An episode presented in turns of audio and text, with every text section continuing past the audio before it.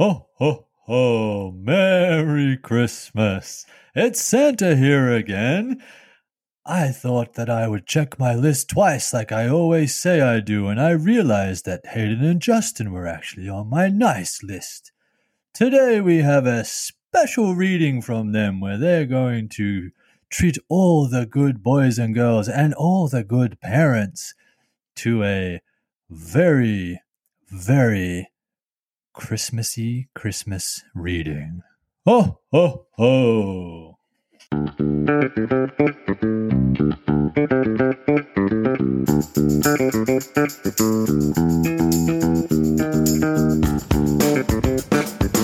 Well, Hayden, wouldn't you know, it turns out we made it on the nice list after all.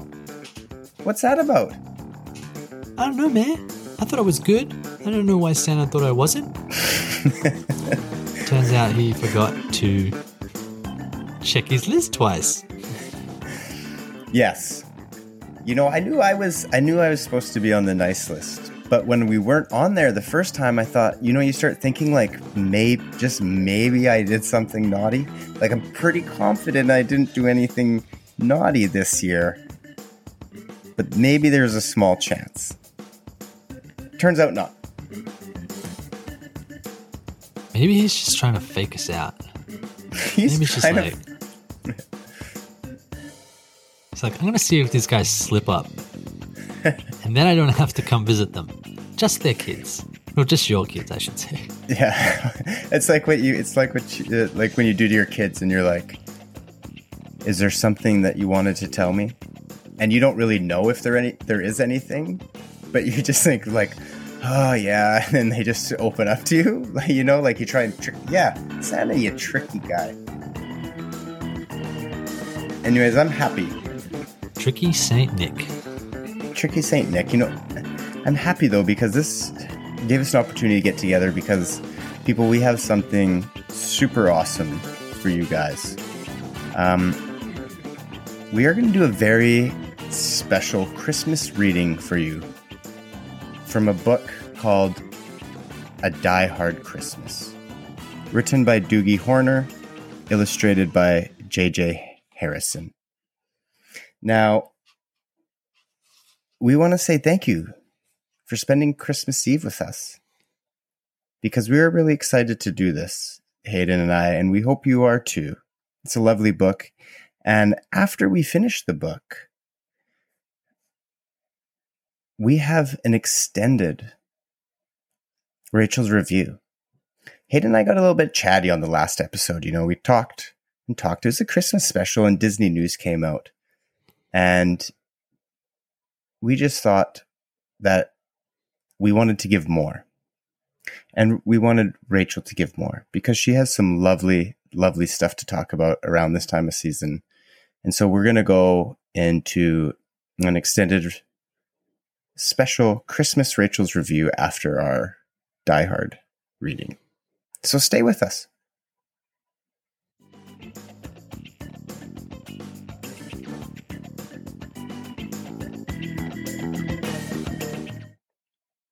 Twas the night before Christmas, and up in the tower, everyone was partying except one wallflower. John McClane missed his wife. Things just weren't the same since Holly had moved west and changed her last name. He tried to win her back, but still she said no, while unbeknownst to them, there was trouble below. A truck had pulled up, and who should disembark but fourteen men whose intentions were dark. They spoke not a word and unloaded big crates. They cut the phone lines and locked all the gates.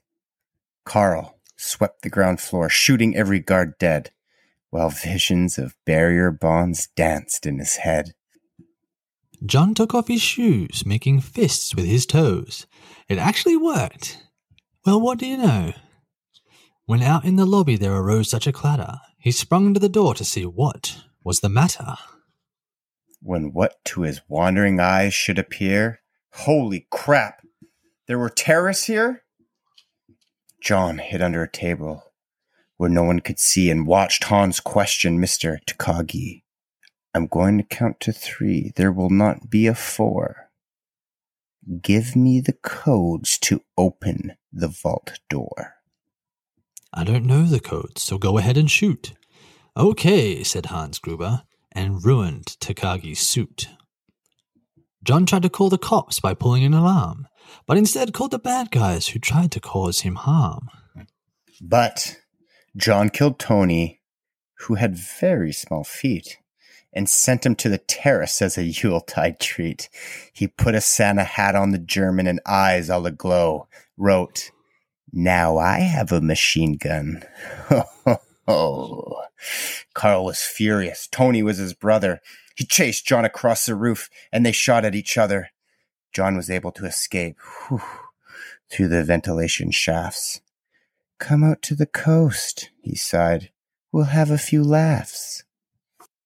At Nakatomi Tower, Sergeant Powell appeared. He checked the whole lobby and saw nothing weird. He was pulling away but didn't get far before Marco landed on the hood of his car. Powell drove away backwards, screaming in fright. Welcome to the party, pal, John yelled with delight. More police al- arrived. The FBI and a SWAT team. Hmm, but Hans didn't mind. It was all part of his scheme.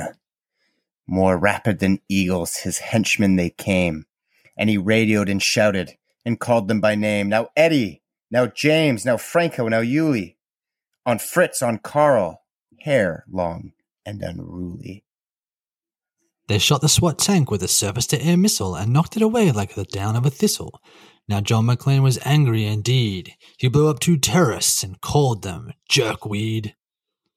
Ellis told Hans, Bubby, I'm your white knight. Hans shot him dead, giving the hostages a fright. Hans went to go check on the explosives fuse and saw that poor John wasn't wearing any shoes. John fled from Carl and Hans, but alas, he had to run barefoot over sharp broken glass. His feet, how they hurt, his soul so so bloody. John crawled to the bathroom floor and called his good buddy. John was weary and ready to throw in the towel until he got a pep talk from Sergeant Al Powell. Powell was chubby and plump, a right jolly old cop, and he trusted the cowboy in the tattered tank top. But a reporter was probing into McClane's life and revealed that Holly was actually John's wife. Hans quickly flipped over the gold picture frame. It's a pleasure to meet you, Mrs. McLean. His clothes all tarnished with ashes and soot. John staggered to the rooftop, bloody and barefoot. The explosives were wired to the rooftop with care, in hopes that the hostages would soon be there. John warned everyone the roof would soon blow as a chopper strafed him with high powered ammo. Around his waist he tied a fire hose tight and, screaming an oath, jumped into the night. He dangled in the air and gritted his teeth while flames engulfed the tower like a wreath. Fiercely fighting his way back inside, John yelled out, Hans! He was done trying to hide. He limped to the vault like an old man on crutches, only to find Holly in his filthy clutches. John dropped his gun, put his hand on his head. It seemed he and Holly soon would be dead. But with a secret gun taped to his back, John shot Hans in a surprise attack. Hans fell out the window, still holding Holly's arm, and slowly, deliberately raised his firearm. The tenacious villain held on by his nails till John unhooked Holly's watch and said, Happy trails. Bearer bonds fluttered like fresh fallen snow as Holly embraced her blood spattered bow. So, So Merry, Merry Christmas, Christmas to all. Be kind to one, another. And, most of all, yippee ki mother.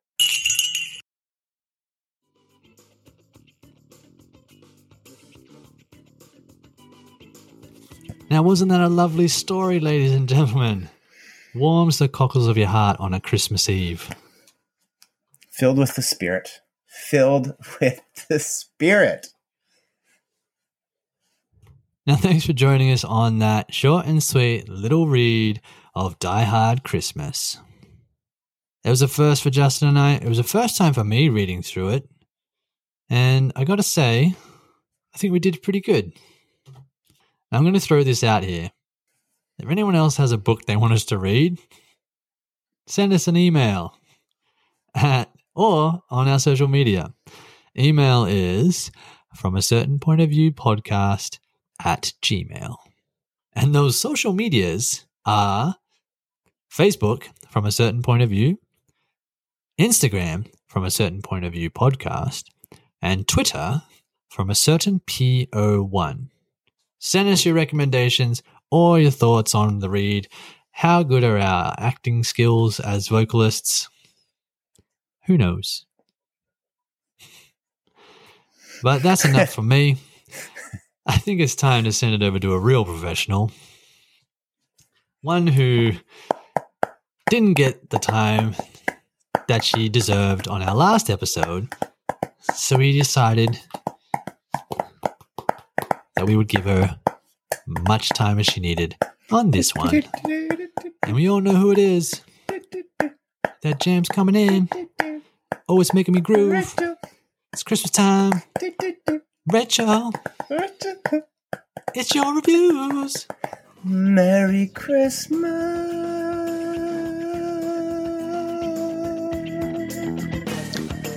Hello, all. Welcome to another segment of Rachel's Reviews. Um, today is the Christmas Eve episode for uh, From a Certain Point of View. So, um, I mentioned on Monday's podcast of movies that were unconventional that I like to watch during the holiday season. Um, if I don't get to them, obviously it's not. It doesn't hurt at all. So, this episode, I'm going to talk about movies that I absolutely have to watch during the season, and some which are a tradition that I prefer to watch every year. So, um, majority of them if it wasn't me, this wouldn't be this way. But majority of them are classic Hollywood films um, with a modern. The most modern that I'm going to go into is 1987. So. Um, there, of course, there are other movies that I really do like to watch, but they don't really make the cut as tra- as a you know a traditional watch. They are some movies that um, I would like to watch, but n- not any that are a must. So I uh, try to watch Home Alone 1 and 2, you know, The Santa Claus, which I actually like. And number two, we don't talk about the third one because it is ungodly terrible.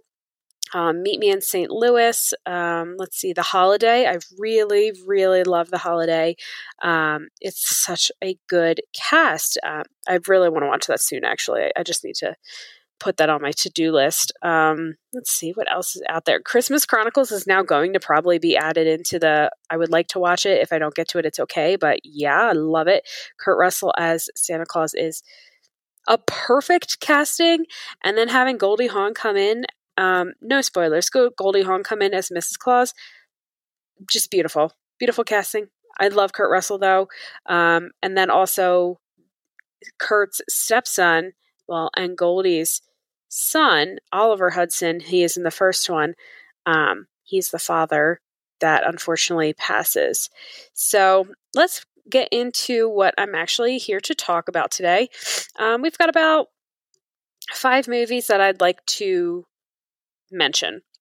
So the first one I'm going to mention is um, a tradition now that is my boyfriend watches Lethal Weapon every year. I mentioned it in my unconventional Christmas movie list, but it has been now a tradition for him. So I'm just jumping in on his tradition to watch Lethal Weapon every year. Um, we watched it this year when we were decorating the tree, and then just got sucked right in. I, didn't, I almost didn't even finish the tree at first to watch it. So, um, directed by Richard Donner and it takes place in the holiday season. It opens up with a Christmas song, um, starts out in a Christmas tree farm, um, though, you know, cracking a drug case, but it's. it's a Christmas spirit, and um, starring Mel Gibson, and um, oh my gosh, I just forgot his name. Who plays Murtaugh? Oh my goodness, I can't even believe I forgot that. Wait, I'm looking it up because my Danny Glover. Oh my lord, how could I forget that? But Mel Gibson, Danny Glover. It's actually written by Shane Black, who um, has directed a lot of movies ever since. This was his, I believe, first screenplay to be picked up like post college. So you can't really go wrong being picked up to write Lethal Weapon. Okay, yeah. It's crazy. But it's now a tradition to watch that every year. In my home back in Pennsylvania, we would watch Die Hard every Christmas morning after we open gifts. Um, so I'm just going from one Christmas action movie to another. Uh, let's move on to my next one um, 1992, a classic to me, probably to many, but A Muppet Christmas Carol so great. It's probably one of my favorite renditions of the Christmas Carol story, um, just with Muppets. But you really can't go wrong with the Muppets. Also, you can't go wrong with Michael Caine. So, um, having all of that encompassed in one movie is just too good. I am someone who prefers the love is gone scene to be added in there and kept in there because it i believe it gives a little bit more background story to ebenezer um, and you know just you understand more of his heartache. So I prefer it with that scene. I know, I think Disney lost the negative or something like that. So some of the DVDs have both forms of it, but Blu rays don't. It's some weird, weird thing. I don't even know. But, um, and it's genuinely terrifying at one bit too. Like the Ghost of Christmas Future, the little floating angel girl, she's she's um oh well it's actually not her it's like death comes to visit him and shows him his grave site and all this stuff. It's terrifying. Um, scared me as a kid, but great movie and directed by Brian Henson. Um, and shout out to my favorite Muppet animal. He's the best. All right, we're going to take a step back to 1940, uh, directed by Ernst Lubitsch, and it is Shop Around the Corner. Um, if you've seen You've Got Mail, you understand the plot of Shop Around the Corner. Um, it's not very Christmas spirit heavy, but it does take place in that time. So a lot of people do consider it a Christmas movie. Um, I do as well. There's a lot of Christmassy things to it, but um, it's extremely dark. It's a very dark movie and it has a very dark storyline. So, yes, it entails um, it stars Jimmy Stewart and Margaret Sullavan, and they are secret pen pals exchanging love notes to each other, only to find out later on that they actually work together. And if you've seen You've Got Mail, fall in love, end of story, you know it. But there is this underlying story from uh, Jimmy Stewart's boss at Matuschek and Company. Um, that his wife is having an affair on him and he wants to commit suicide and it's it's just really kind of out of left field that you're like oh my gosh is this happening in a christmas movie so but it's a, it's a it's a good I don't want to say it's a good side plot, but it's a rough side plot for the holidays, and especially you know heartache and holidays. It's always something that adds on pressure. So definitely worth a watch. Um, I I will say one awkward aspect of the movie is that apparently um, it takes place in Budapest, which is weird because everybody speaks very clear English except one character. Um, but I would give it a shot. Actually, double it up. Watch this and then watch You've Got Mail because you really can't go wrong with anything Nora Ephron. All right, um, going, we're gonna skip ahead in time up to 1954. This is a must watch for me. I watch it every year, um, like I do with all these other ones, but this is like, I can't miss this one. And it is White Christmas. Um, Bing Crosby, Danny Kaye, Vera Ellen, who's one of the best dancers in old Hollywood, and Rosemary Clooney, who has such this like deep toned, wonderful musical voice. Um, they're just everybody's great in this. Um, so it's Bing Crosby and Danny Kaye are uh, the team called Wallace and Davis, and they're a musical group together that they travel around. Uh, they became buddies in the war, um, and they team up with the Haynes sisters, who are played, like I said, by Vera Ellen and Rosemary Clooney, to perform in a Vermont uh, bed and breakfast kind of inn. And once they all get there, they realize, uh, Wallace and Davis realize that the inn is owned by their old general from the war. So, upon staying there, they realize that he's having financial difficulties holding up the inn. He's not having a good revenue. Uh, he doesn't have any visitors because there's no snow and it's just lacking in tourism. So, to help him, they devise a plan to gather people to boost that revenue and to boost the visitors to the inn and um, bring on this like big show for um, all the people who are staying there. Um, which happens, but in turn, there's also a love story that blossoms between Bing Crosby's character and Rosemary Clooney's character, who are being set up by Danny Kaye and Vera Ellen's characters.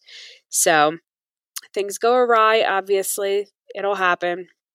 Um, but everything is rectified, and it has one of the most beautiful endings in a Christmas movie um, as they're singing White Christmas dressed up in Santa costumes. It's just a very wonderful movie, um, and it is directed by Michael Curtiz.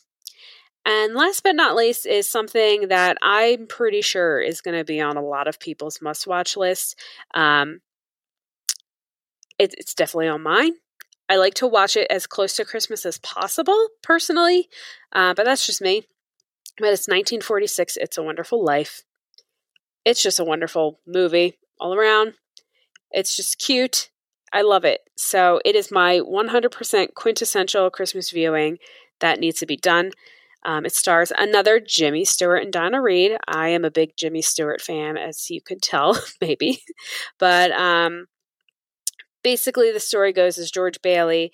Um, we hear we see background story prior to this event in his life, but um, George Bailey, played by Jimmy Stewart, wants to jump off a bridge um, into cold, cold, cold water and end it all. Um, after a very large mistake happens with his bank, and all of his uh, clients are very distraught um, and need their money, and he can't really do anything. So it's a big, big old mess. Um, he does jump, but nothing happens to him. Everything's okay because he's saved by his guardian angel, Clarence. Well, Clarence is still trying to obtain his wings. So, what he does with George is that he shows what his life would be if George never existed. Um, and he basically shows him how, how important life is, that he is around, and without him, things would just be 10 times crazier. Um, and his kids wouldn't even be around, obviously. So, um, I watched a movie the other day called The Bishop's Wife, which stars, uh, oh gosh, Cary Grant and um, I forget who plays the woman in it. Um, Cary Grant and Loretta Young, and stars David Niven too. Um, but that is a movie about a um, a bishop who's trying to raise money for a cathedral because everything's been going wrong. So he asks for guidance, and the guidance is Cary Grant, who is just like Clarence in It's a Wonderful Life, is trying to get his wings. So in um, It's a Wonderful Life, we're we meet George Bailey when he's a young kid with his brother as well, and then in The Bishop's Wife, which was only filmed a year after It's a Wonderful Life. So It's a Wonderful Life was 46, Bishop's Wife was Bishop's Wife was 47.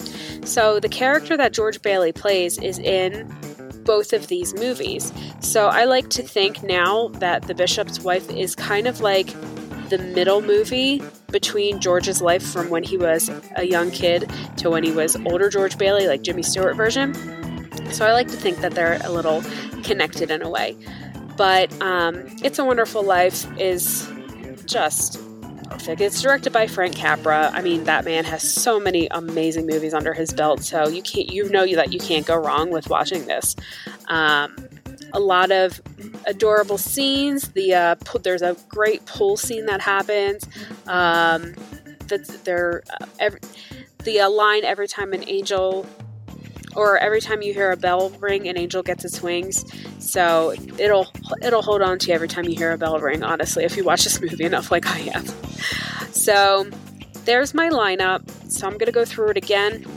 Uh, Lethal Weapon, A Muppet Christmas Carol, Shop Around the Corner, White Christmas, and It's a Wonderful Life. Um, like I mentioned in the unconventional one, I'm sure A Bad Mom's Christmas is going to be added onto my yearly watches for sure.